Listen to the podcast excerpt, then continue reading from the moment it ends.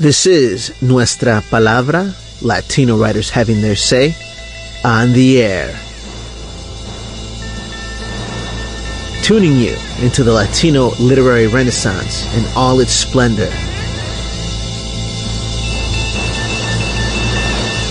Interviews, teatro, rap, fiction, poetry, memorias, composer spotlights, and more. Always más. Thanks for tuning in to Nuestra Palabra, Latino writers having their say on 90.1 FM KPFT. This is Tony Diaz. Today we have a program that brings you a national perspective, but also brings you material and art in your own backyard, especially if you're in City Council J.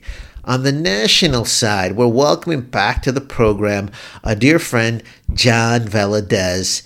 He's a filmmaker whose works you probably have in your collection or you'll probably be watching during Hispanic Heritage Month or in a classroom or in a community center. We're happy to be talking about his new film, American Exile. We get a sneak peek because that won't be released just yet, but I promise you, Houston's going to feel the love right before it's released nationally, and we're going to make sure to include it in our Ultimate Hispanic Heritage Month observations that are coming up. And speaking of Nuestra Palabra's Ultimate Hispanic Heritage Month observations, the second half of the show we'll talk to Sandra Rodriguez, who is the Nuestra Palabra community representative for City Council J. She's gotten deeply involved. We're going to tell you what it's looking like in her neck of the woods. On top of it, don't feel jealous. We're organizing 16 events, one for every single city council district during Hispanic Heritage Month. And of course, it's going to feature art, cultura, history, and we'll be also in the process touching on issues that affect COVID 19 precautions, the census, civic engagement. And this is a bigger deal than ever because not only has the shutdown affected all the arts community, but our arts community was further behind to begin with Additionally, Latinos have been disproportionately affected by the COVID 19 epidemic.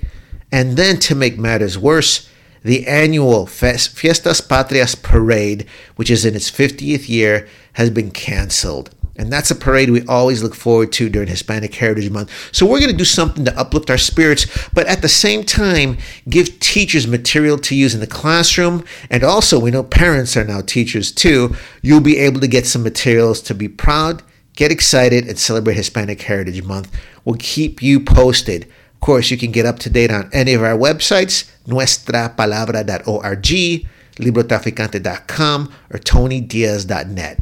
I want to thank our crew for donating their cultural capital to bring this program to you. Leti Lopez, Rodrigo Bravo, who mixes the show remotely, Claudia Soler Alfonso, Jesse Aranda Comer, who is our summer intern through Rice University, Antonio Diaz, who is also our summer intern, Laurie Flores, Stefano Cavazza, and El Castillo, president of LULAC Council 60. The Nuestra Palabra radio show is archived at the University of Houston Digital Archives.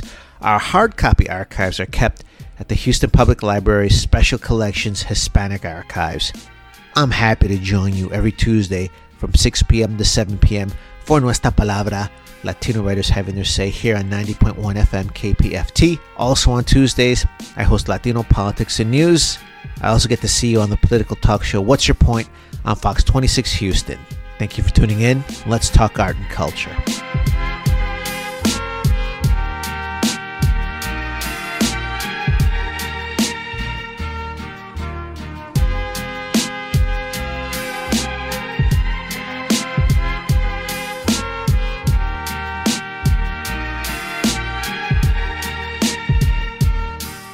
Thanks for tuning in to Nuestra Palabra, Latino Writers Having Their Say.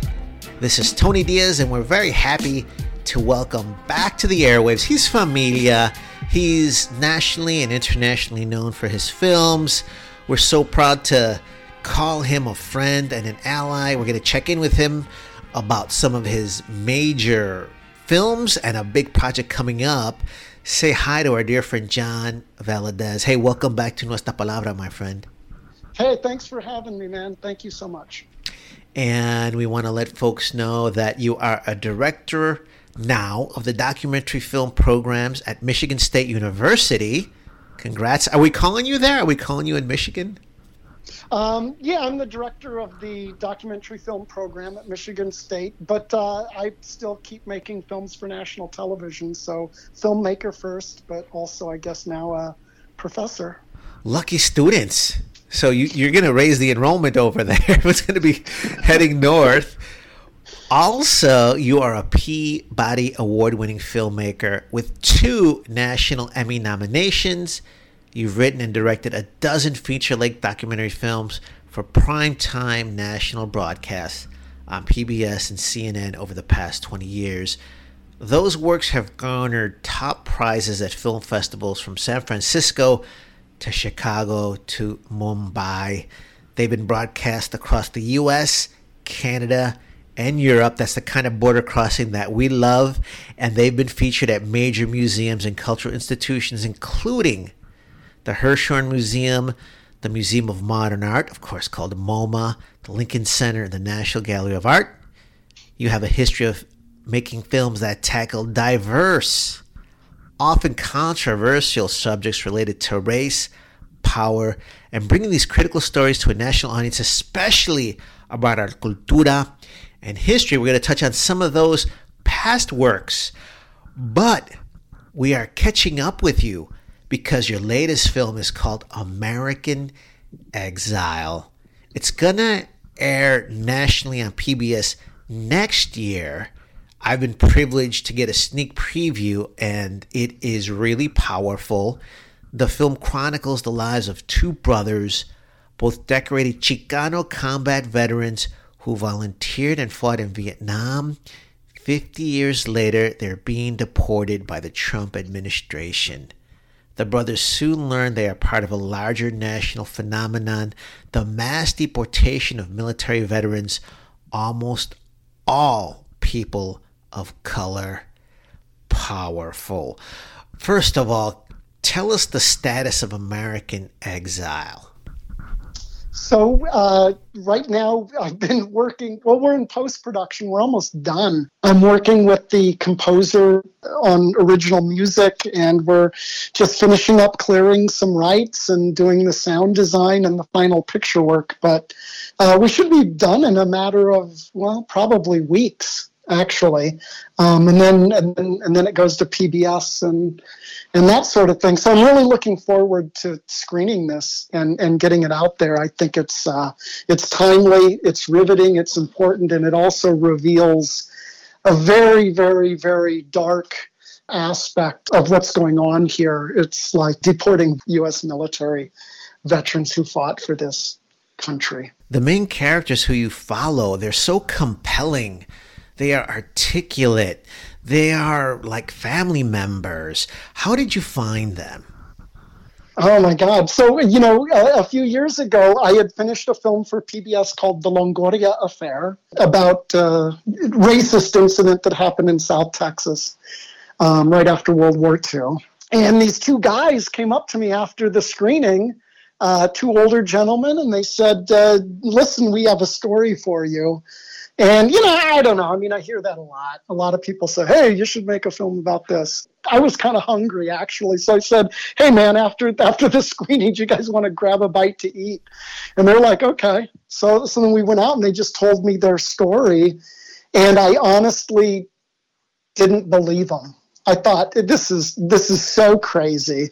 There's no way that two brothers who are combat vets who fought in Vietnam, who are highly decorated, who came back wounded both physically and psychologically, there's no way that 50 years later they're going to be deported. That's just I that just blew my mind. So I I told them I said, listen, um, what are you guys doing tomorrow? They said, you know, we're around. And I said, well, you know, can I swing by? They were living together at the time, and I said, can I just swing by your house and we can talk some more? And as soon as I got there the next morning, I said, hey, do you have your uh, your uh, your discharge papers?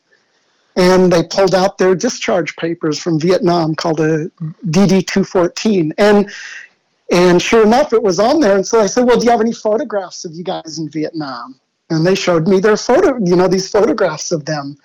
And I was like, Oh God. And I was like, Well, do you have it says here that you're decorated. Do you have any of these decorations that it says in your DD 214 that you received? And they pulled them out. And I was like, oh my God, the plot thickens. These guys are for real. So, so we began to develop a relationship, and I began to find out more and more about them. And it, you know, that's one of the things that I look for. If someone tells me something, and I think to myself, "What?" Then you, and it turns out to be true. then you're then you're on to something right? So, yeah, so that's kind of how it began. What what I love about that though is that that's why I hold you in high regard, not just because you're broadcasting nationally, not because of the awards. Obviously, that is admirable. But what I really think highly about you is that you are in the community and you take our community cultural capital and you keep this link, you present it in a very high aesthetic, true to our community, but in also ways that people people can get it. And I think that's really what comes across in this film. These are Americans of the highest order. They're from our community. It really is jaw dropping, unbelievable that's going on. I don't want to give away too much from the story, so I'm going to defer to what you care to re- re- reveal. But can you tell folks too how big an issue this is, and also what some of these infractions were decades past that are now causing so much strife in these war heroes' lives? Yeah, so so the way that this kind of functions for veterans is very, it's it's kind of a, a confluence of events. Um, it, you know, you have to go back to the 1990s um, to the Clinton presidency. And, um, you know, Clinton was under a lot of pressure. I don't know if you remember Governor Wilson in California, very anti immigrant. Yeah. Um, and, and it was, you know, and then they passed in California, they, uh, they ended affirmative action at the UC system, and there there was just a lot of the borders were pretty porous, and a lot of people were were complaining, and it was actually kind of a dangerous situation in, in a lot of places. Um, but uh, but Clinton passed an Immigration and Reform Act in 1996, and uh, what it did is it lowered the bar for deportation. So. Um, uh, and it took away judges' judicial discretion. And the idea was, is if somebody committed a crime, well, then then they can easily be deported. Um, but what happened over time was 9/11, and after 9 11, that's when that 1996 law became kind of infused with um, a shot of adrenaline.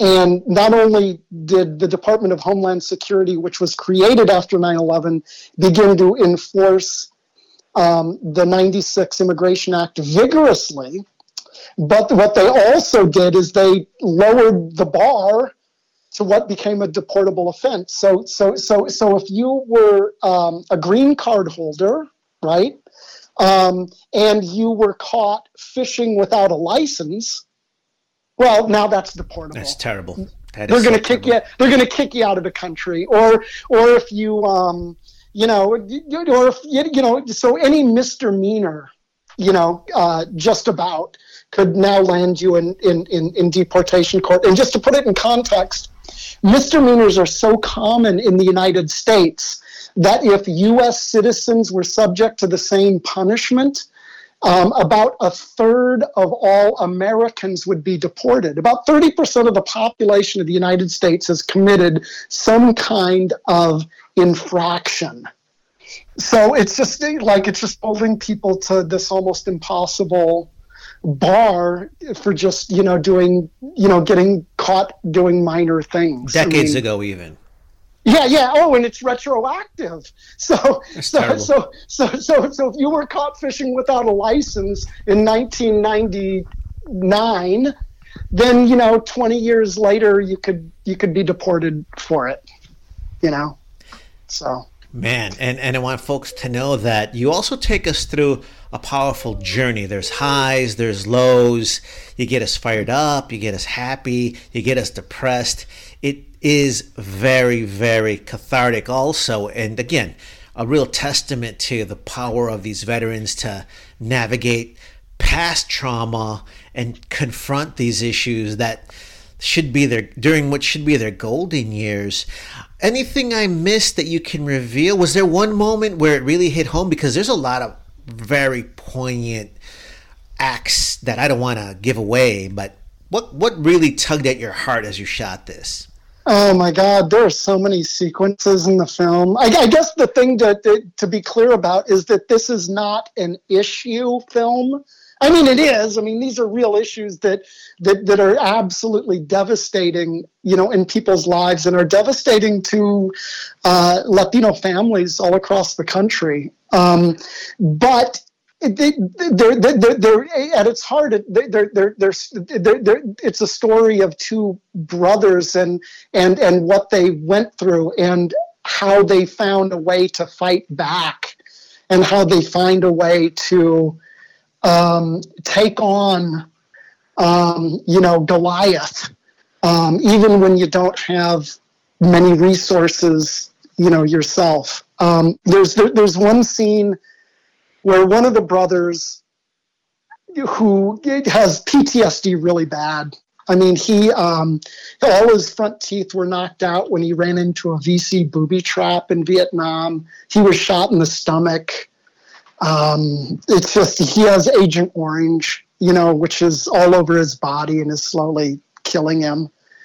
And um, and he was so stressed out and having so many flashbacks because of the deportation order and fear that ICE would come and, you know, knock down his door in the middle of the night and drag him away. That uh, that he decides to just go to Mexico under his own volition, you know, just to have a sense of safety and freedom. And but he decided to do one thing um, that symbolically kind of set him free I think, or this is the way I interpret it, is he brought all of his medals with him.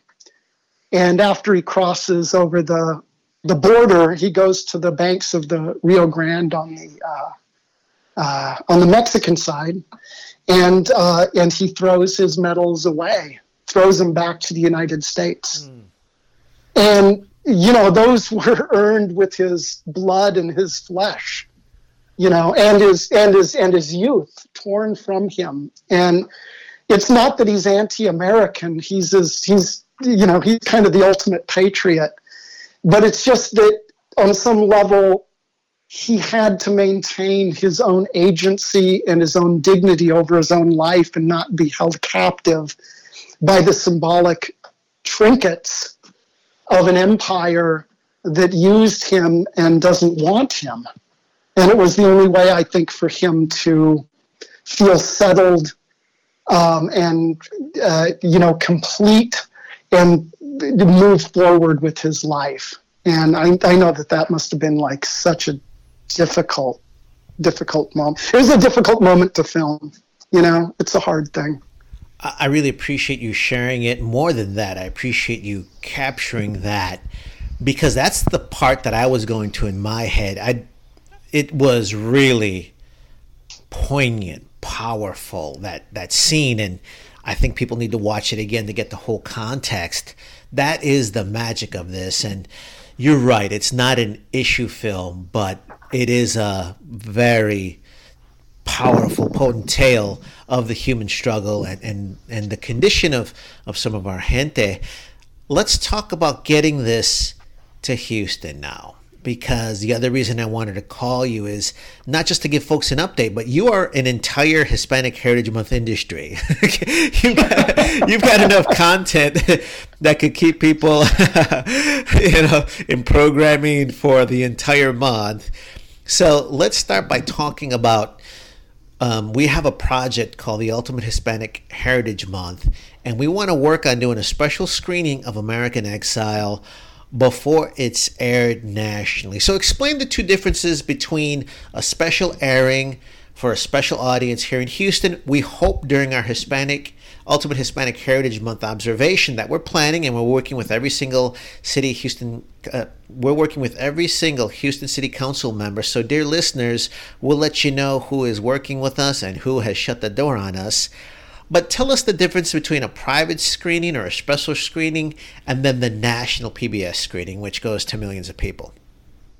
Yeah, so so so a primetime national broadcast on PBS means that um, that a film is going to air during prime time, which is usually between like 7 and 10 p.m. on a weeknight, uh, you know, Monday through Friday. Um, and and that it airs on all 350 public television stations the same night at the same time, and that the show is competing with the highest rated programs from all the other networks um, you know, it, you know, in the television Dang. universe. When you put so it that way, so it's the most competitive, uh, you know, time. You're, you're you're up against the the shows that have the highest ratings.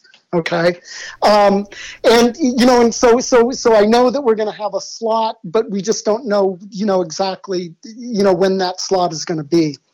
Um, and that's you know, so PBS has the has the broadcast television rights to the show, and I'm and I'm proud of my association, you know, with with with PBS. Um, but what we what we can also do, and, and and what I've done in the past is, you know, I've done, uh, you know, traveled. We've done screenings, you know, at different universities, community centers, with different organizations prior to broadcast.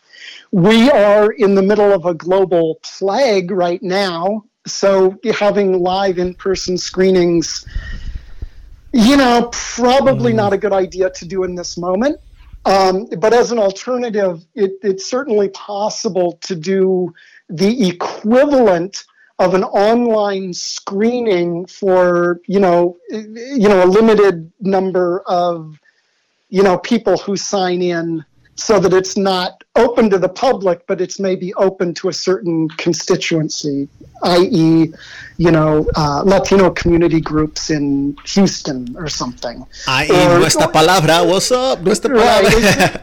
Right, right, right. Or, or, or, or, students at a particular college or something like that. So kind of a, a you know, you know, a closed online screening i guess is maybe how to describe that. But that's but that's certainly possible and it's you know something i would love to do because you know i think that you, you, know the, the, this film while it's made while the film is made for um, everybody um, uh, you know i do think that it is particularly important that uh, that that la raza you know know and understand and, and be exposed to this because this is this is this is our experience in America, or at least you know some of our family or brothers or sisters or aunts or uncles, you know, who are going through this, and it's just so important to be, you know, to be uh, fired up and and to be informed.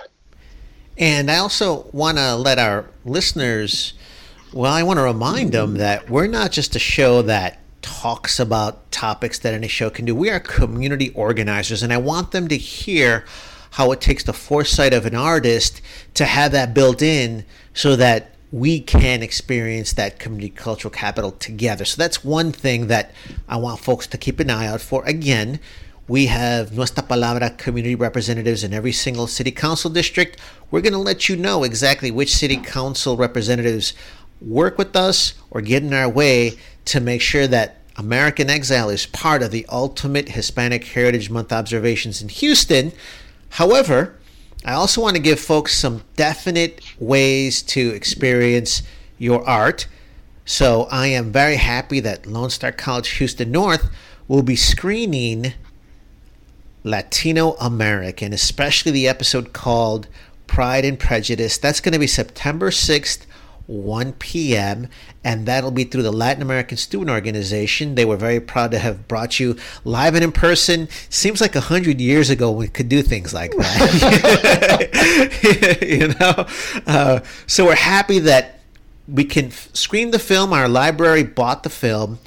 We're also finalizing a possible discussion with you. And i bring all that up because then people can also go to your website to to set up similar projects like that. And i want people to know that this is going on and they can participate through like i said uh, lone star college houston north.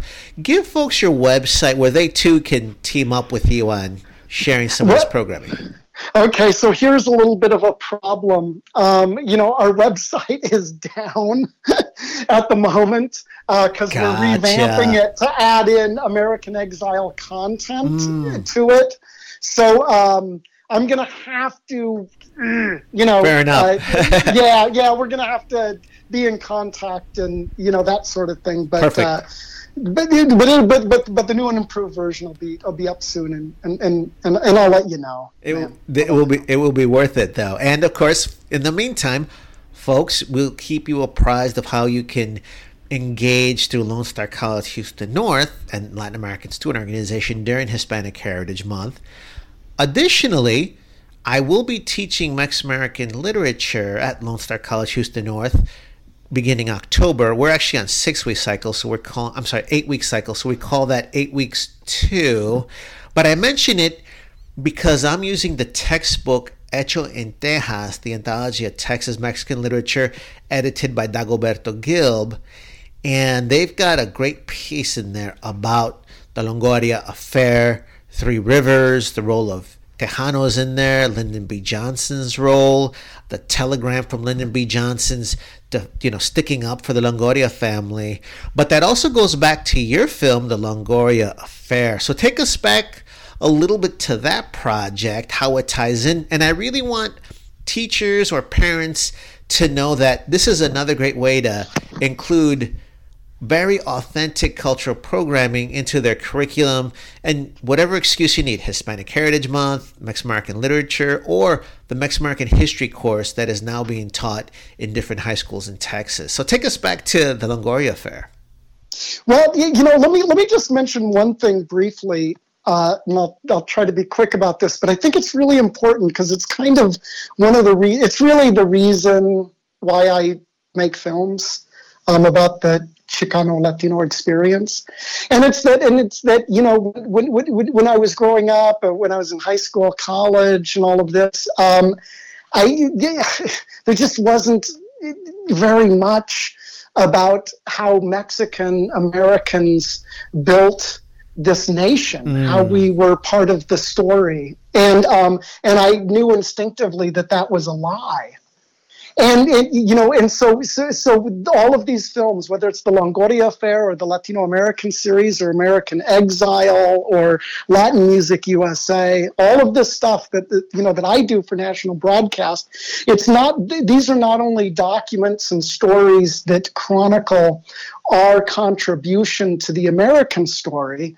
um, for us to know but it's also to preserve those stories, to archive that history so that somebody in 10, 20, 50, 100, 200, 500 years from now can look back and say, yeah, you know what, uh, uh, uh, uh Chicanos, Latinos, uh, you know, played a critical role in defining what uh, the American experience would be. And here's the, the, the, the proof of our value and our, um, our right to be here, right? We've earned it. Mm. Um, not it's not just that we were necessarily born here or immigrated here. Uh, in addition, we earned it because we made this nation and and continue to make this nation a better place for our very from our very presence here makes us a more just and equitable and free society and we've done that generation after generation and, and i want to um, pause right there only because i really want people to appreciate that because you have the intelligence to create films without having that corazon behind it, that cariño behind it, but you still do. And I think that's really what has the impact. Be it any of the works I mentioned, students get fired up because that sensibility, that heart, that concern is there and it's dramatized. And again, I want to stress at the highest aesthetic possible at our time. So I congratulate you for that sentiment, and it means a lot to all of us. I didn't even interrupt you, but I had to throw that in. Yeah, yeah, no, no, no. So the the Longoria affair, right? I mean, you know, uh, the Three Rivers Texas, you know, uh, just after World War II, Felix Longoria, a, a, guy from this small little dinky town south of San Antonio, not far from Corpus Christi, volunteers, is sent off to fight the Japanese. While in the Philippines, he's killed. He's hit with some kind of RPG. It blows his body literally in half. The body parts are sent back after the war, and the widow goes to try to have some kind of funeral service at the only funeral parlor in the county, which is in his hometown. And uh, the, the Anglo owner, proprietor, says, We don't allow Mexicans. He wasn't even, you know, you know, you know, he wasn't even considered American, even though he was a citizen of Texas in the United States and he wore the uniform. And he paid the ultimate price in battle fighting fascism. Okay. So anyway, so so she's denied, and uh, and that you know, her sister calls this local doctor, who's also a veteran, just came back from the European theater fighting the Nazis, a guy named uh, Hector Garcia. And Dr. Garcia, mm-hmm. you know, goes on the goes on the warpath, and he, you know, and he contacts then Senator, junior senator from Texas, uh, Lyndon Johnson, and Lyndon Johnson is absolutely outraged because Johnson had also been in the war. He had served in the Navy. And he saw this as an affront to you know to all Americans. It had, to him, it had nothing to do with race. It had to do with this is an American GI, and you know over you know I'm not going to allow this to happen in my district in my state. And uh, you know he eventually uh, you know brings the family up to Washington D.C. and has private Felix Longoria, buried at Arlington National Cemetery with full military honors. Um, as far as we know, although I don't know exactly how you would verify this, but as far as we know, the first Mexican American to be buried at Arlington. Um, but what that did is it solidified a relationship between Dr. Garcia and Lyndon Johnson that would last for decades and would help usher in uh, the modern era of American civil rights. Um, but through the Longoria affair and through Dr. Garcia, we see how Mexican Americans were organizing and fighting uh, for civil rights while at the same time African Americans were fighting on a different front. So it's kind of like the other, you know, the other half of the civil rights story um, that we don't really ever hear about. But I, you know, but I was, you know, fortunate enough and privileged enough to be able to to, to chronicle that. Well, and it's a very powerful bookend too, because I remember when I first heard about that, it, it also is unbelievable. Just like American Exile, at some moments you're like, this can't be happening the difference is that it's happening now versus this was you know years back. But very powerful companion pieces that i think really round out a great class. L- let's close out by asking you okay you're wrapping up american exile. You've got this great body of work. Are you already thinking of the next film?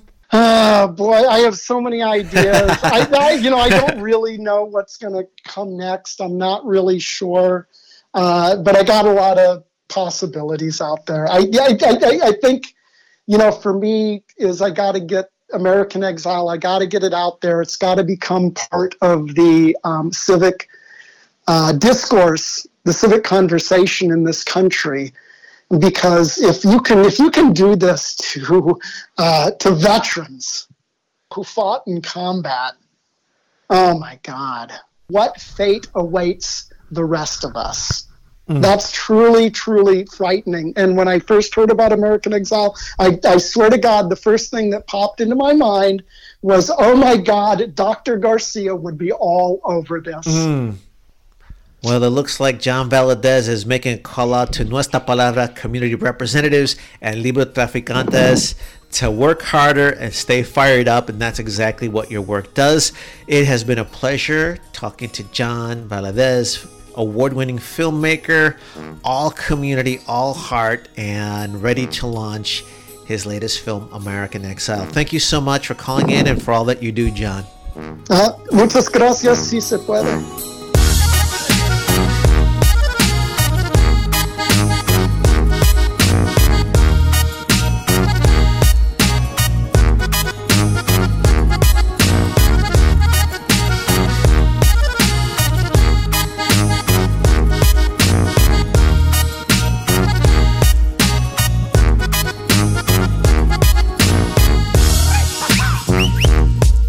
Tuning in to Nuestra Palabra, Latino writers having their say we are ready to organize the ultimate Hispanic Heritage Month.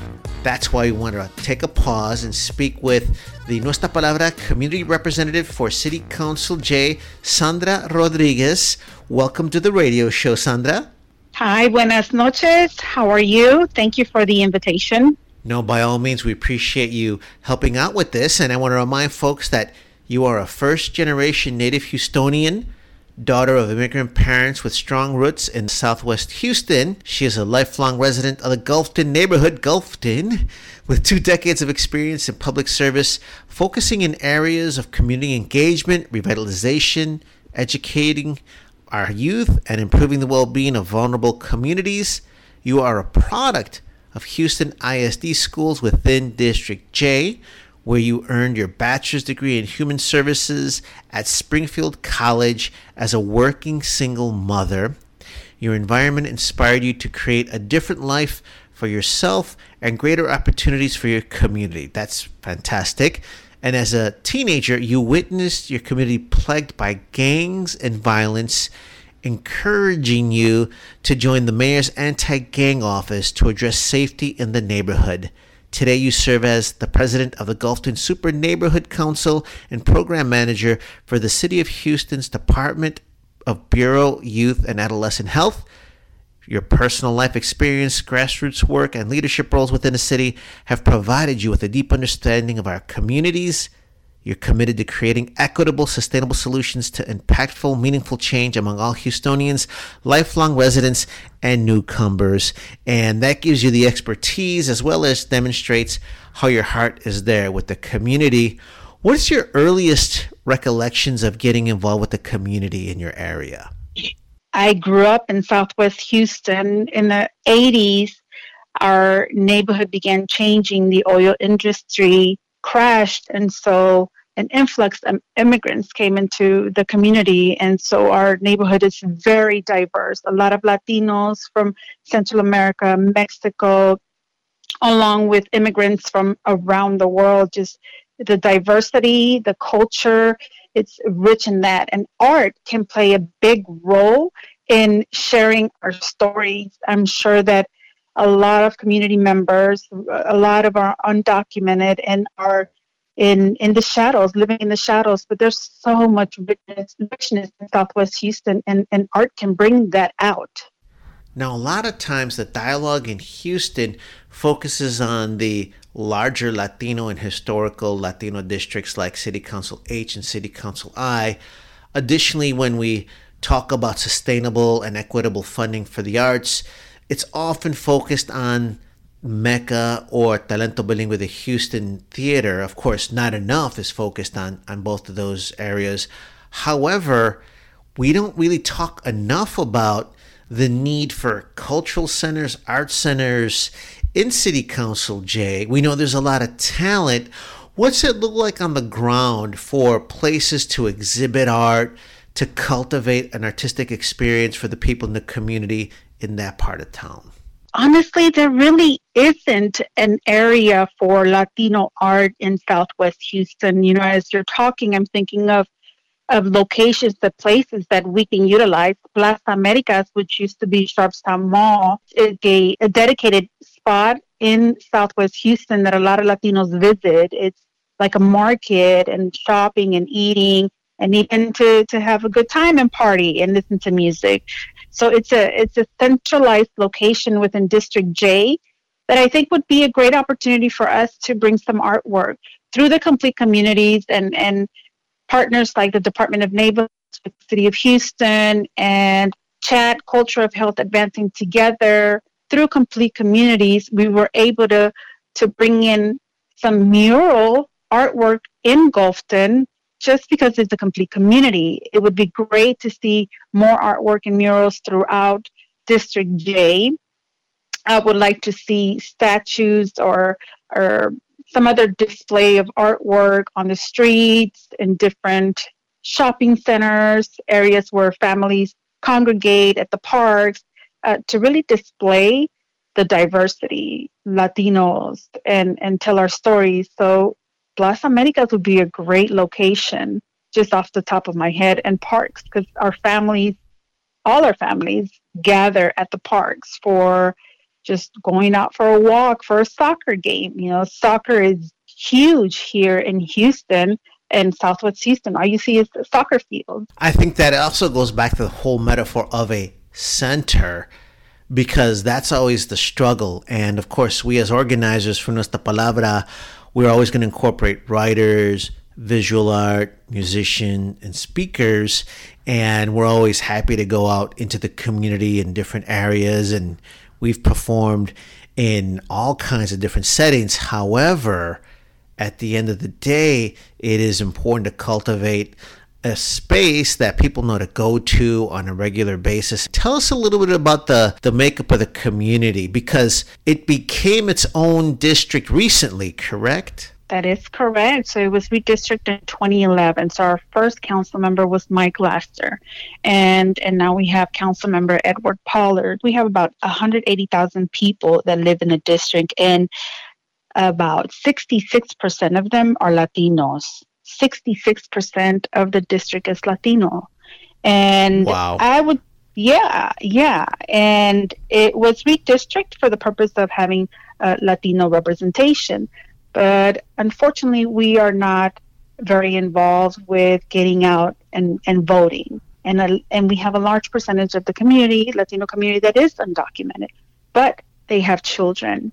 Um, you know, they have young adults now, and a lot of them are U.S. citizens and they're eligible to vote. It's just educating the community to be engaged. But they've been living in the shadows for a long time in fear. Even now, with census and COVID playing a big role, I was out just last week and I've been calling property managers just to assess the needs and hear what's going on with census and COVID. And, and they say, Our families are scared. One property manager said, I visited our property in the last few years, maybe two, three times a year. Is it last year? Too many to count, where they just stand outside and just people are coming home from work and and up. So this is the reality. This is what's going on in our neighborhoods, and and people don't want to get engaged. They don't want to complete the census. They don't want to get tested, and they don't want to access governmental services. I think what's also fascinating as we organize our Ultimate Hispanic Heritage Month observation, we are organizing 16 events, one in every geographical city council district, and then five at large, citywide for the at large positions. It is fascinating to see that every single city council district is a Latino district. Of course, J has a higher percentage of Latino population than others. But as you broke down, it seems as in the redistricting, it was picked because it may be a younger electorate versus how the other districts were parceled out. You could look at City Council E, which is not thought of as a Latino district, 40% Latino. City Council A, which is not thought of as a Latino district, 56% Latino. And the issue then becomes how to get our communities engaged, of course, we think one way is through art and culture, as you mentioned earlier, but it takes our own community members to be able to get that and, and then to have permanent permanent ways for them to to experience it. Now, you ran for office in the district. Tell us some of the challenges there of reaching people. So, for example, if you're running the City Council A, you still have to campaign in parts that overlap Aldine. And I say that because Aldine is unincorporated. So you don't have as many traditional neighborhoods as if you go into the Heights, etc. What were some of the challenges of getting to the pockets of voting community members? District J is about 80% renter occupied. And so a lot of our voters come from the single family home community. Yes, we have voters in the renter community, but 87% of our community is renter. That doesn't mean that everybody is in an apartment complex, an apartment unit, but a large concentration does come from the apartment community, which, you know, one one six months you're here, next six months you're somewhere else. So the community changes. But they all you know like for myself i am a renter i and i've been in the district my entire life and some of the challenges were one um, exposure within the entire district. Uh, two, maybe it was um, the single family home community. A lot of my work throughout the, the last 20 years has been in the apartment complexes and in the renter uh, renter communities, which is different because the, the demographic changes constantly. In single family home communities, it does not. It's more stable, and people are there for for decades um, uh, in District J. And so that was one of the main challenges: fundraising or raising the the funds that I needed while still working full time, a full time job with the city, and you know still serving as the president for the Gulfton Super Neighborhood Council, and still as a single mom. Uh, fundraising could have been a challenge too, which it was. Uh, being out in the community, going to community meetings. Uh, but I think that the main challenge was not being able to reach the voters that probably are registered to vote, just not excited about getting out to vote for a local election. What I would like to do is really reach out to voters, new voters, people who have never voted, maybe they are registered, and showing them how important it is to get involved in local elections and how it affects them directly at home today, unlike the presidential. Yes, those are important, extremely important, they don't manage the trash pickup or fixing the potholes or affordable quality, affordable housing or green space in my neighborhood, immediate uh, things that we can work on in the neighborhood, in the district. And so getting getting people out to vote, you know, for the runoff, it was about 4,000 people out of 180,000 people. Was that how many people voted for the in the runoff? 4,000 eh, folks? In the runoff, for about 4,000, yes. I want to add a few other barriers because as we've been going around the city, it's very difficult for folks to know which city council district they're in. They're so gerrymandered. Um, e is really a work of art because it's like a blob above and to the right of Houston, connected by a little line, and then a, a blob to the left and below Houston. And then some people think because they live a mile from someone, they might be in the same district or they're in the same zip code. That's not the case. I think additionally, things are being really uh, exacerbated because of COVID 19. And when people try and get outreach for the census, you've had all these different attempts to stifle uh, participation. You had President Trump try and get imposed on the census questions if you're a citizen or not, which I think has chilled right. it. Now it's harder for people to go out. And what you really touched on earlier was folks are working nine to five before COVID. They're happy to have jobs now, but really juggling to make sure that they can pay the rent, put food on the table. They don't have time to go to city council meetings, which might be during working hours. And how do you keep track of general elections, runoff elections, primaries, uh, and so forth? It seems that it's got to be time to get through all those different layers of different ways to just not make it easier for folks to vote. Right. And so, in my experience working here for so long, you know, our community's priorities, and, and I speak for myself and for my family, when, you know, you're dealing with domestic abuse in the home, not being able to afford groceries or just trying to meet your basic needs, you know, voting, getting engaged and civically engaged is at the very bottom of your list. And that's if, if it even makes your list. You're trying to survive. You're on you know, you, we talk about fight and flight. You know, we were just always on survival mode, and so that contributes to health and and you know health issues and just so much that goes on in these areas. You know, our our district median income is about thirty four thousand, but we have forty three percent of our community that makes under twenty five thousand under 25,000 and these are essential workers you know mom my mom is a housekeeper so she's an essential worker. Uh, a lot of my neighbors, you know, I just spoke to somebody today whose hours have been cut and, and now they're they're needing more work and trying to figure out what can I do to make sure that I make my rent, that I buy my groceries, and that my kids have what they need to start school.